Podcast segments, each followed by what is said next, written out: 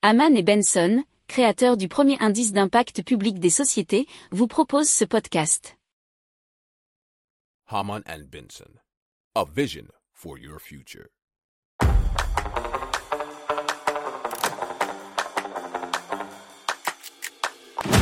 Économie, tech et innovation, hydrogène, énergie.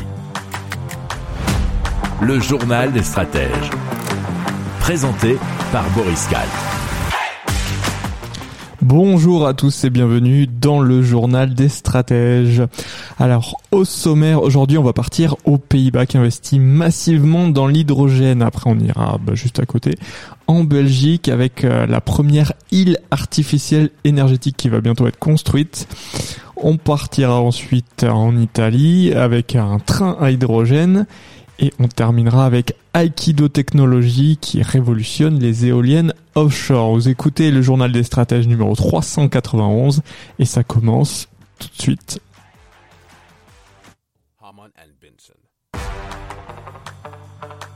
Le journal des stratèges.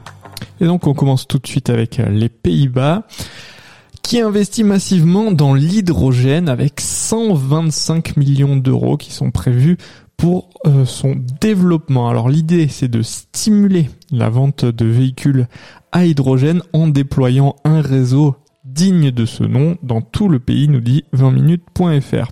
Alors un site de production d'hydrogène vert sera construit en mer au large de Groningen, qui est une ville euh, de la pointe nord des Pays-Bas. Alors le plan prévoit de subsidier 80% du surcoût d'un camion ou d'une camionnette à hydrogène par rapport au prix d'un équivalent thermique. Alors les Pays-Bas euh, prendront aussi en charge 40% des coûts de construction d'une station de ravitaillement. Alors la seule condition euh, pour profiter de ces subventions, c'est que la station soit publique, c'est-à-dire qu'elle soit aussi capable d'accueillir les véhicules particuliers. Alors l'objectif à court terme, c'est de voir fleurir au moins 40 stations dans le pays. Haman and Benson. Le journal des stratèges.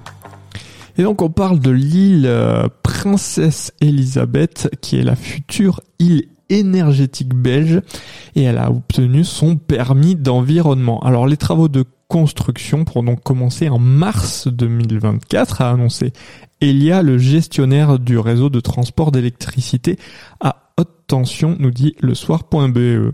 Il s'agira de la première île énergétique artificielle au monde. Sa construction durera environ deux ans jusqu'en août 2026. Elle verra le jour à 45 km du littoral et servira donc de hub énergétique pour raccorder de nouveaux parcs éoliens et de futures interconnexions, notamment avec le Royaume-Uni et le Danemark, au réseau électrique terrestre belge. Alors pour voir un petit peu ces interconnexions, je vous invite à écouter les anciennes émissions du Journal des Stratèges on en a déjà parlé. Alors à Flessing aux Pays-Bas, un consortium composé des entreprises belges de construction maritime Dem et euh, Yann Denoul a déjà entamé l'aménagement du chantier pour la construction des caissons, c'est-à-dire hein, des fondations en béton. Alors de son côté, Elia met la touche finale à son euh, Nature Inclusive Design pour l'île qui sera présenté plus tard cette année.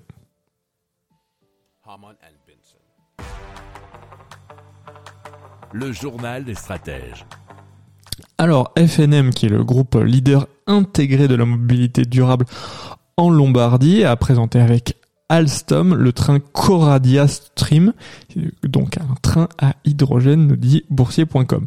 Alors le train entrera en service commercial dans le Val Carmonica entre fin 2024 et début 2025 sur une ligne non électrifiée qui est Brescia, euh, Brescia pardon, Iseo et de Ferrovie Nord exploité par Trenord dans le cadre du projet H2 ISO. Il s'agit du premier train italien à zéro émission directe de CO2 équipé de piles à combustible à hydrogène avec une capacité totale de 260 sièges et une autonomie de 600 km. Alors cette présentation fait suite à l'accord signé par FNM et Alstom en novembre 2020 pour fournir Atrénor, 6 trains à hydrogène avec une option pour 8 autres.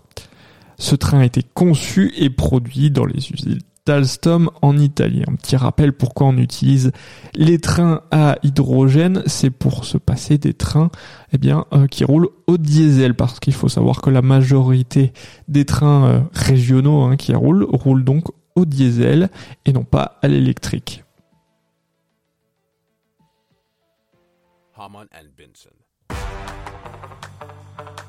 Le journal des stratèges.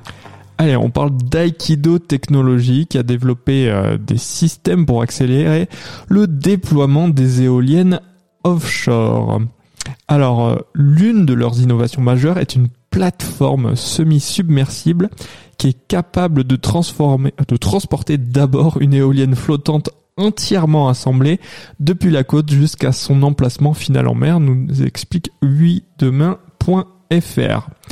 Alors, ce sont donc euh, des éoliennes qui flottent grâce à des ballasts. Alors, un ballast, c'est un réservoir d'eau de grande contenance équipant certains navires. Il est destiné à être rempli ou vidangé d'eau de mer afin d'optimiser la navigation.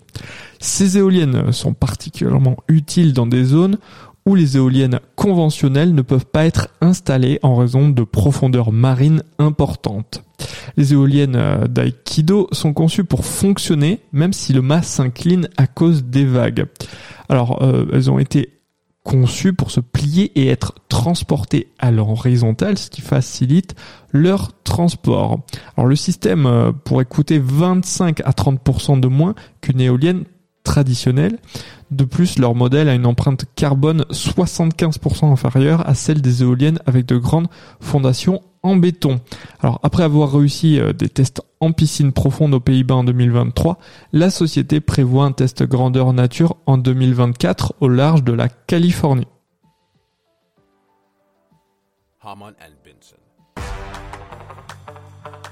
Le journal des stratèges. Voilà, c'est terminé pour aujourd'hui. Je vous souhaite une excellente fin de journée et je vous dis à très très vite pour plus d'infos. Ciao ciao. Pour approfondir ces sujets, abonnez-vous à la newsletter de Haman et Benson et écoutez nos autres podcasts que vous retrouverez dans les notes de l'émission ou sur notre site internet.